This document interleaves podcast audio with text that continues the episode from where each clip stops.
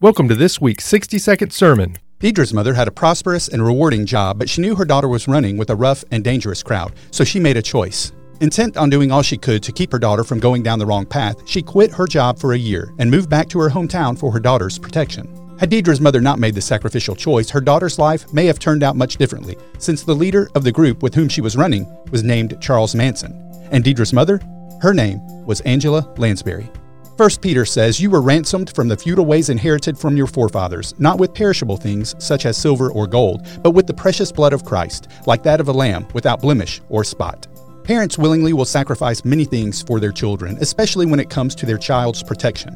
Our Heavenly Father made a sacrifice for us that borders on the incomprehensible. He willingly gave up the life of His perfect Son so that we could have the opportunity of an eternal life with Him. No greater sacrifice has been or ever will be made in the history of mankind, a sacrifice that saves us from a life of sin and the influence of the father of lies. We hope you've enjoyed this week's 60 second sermon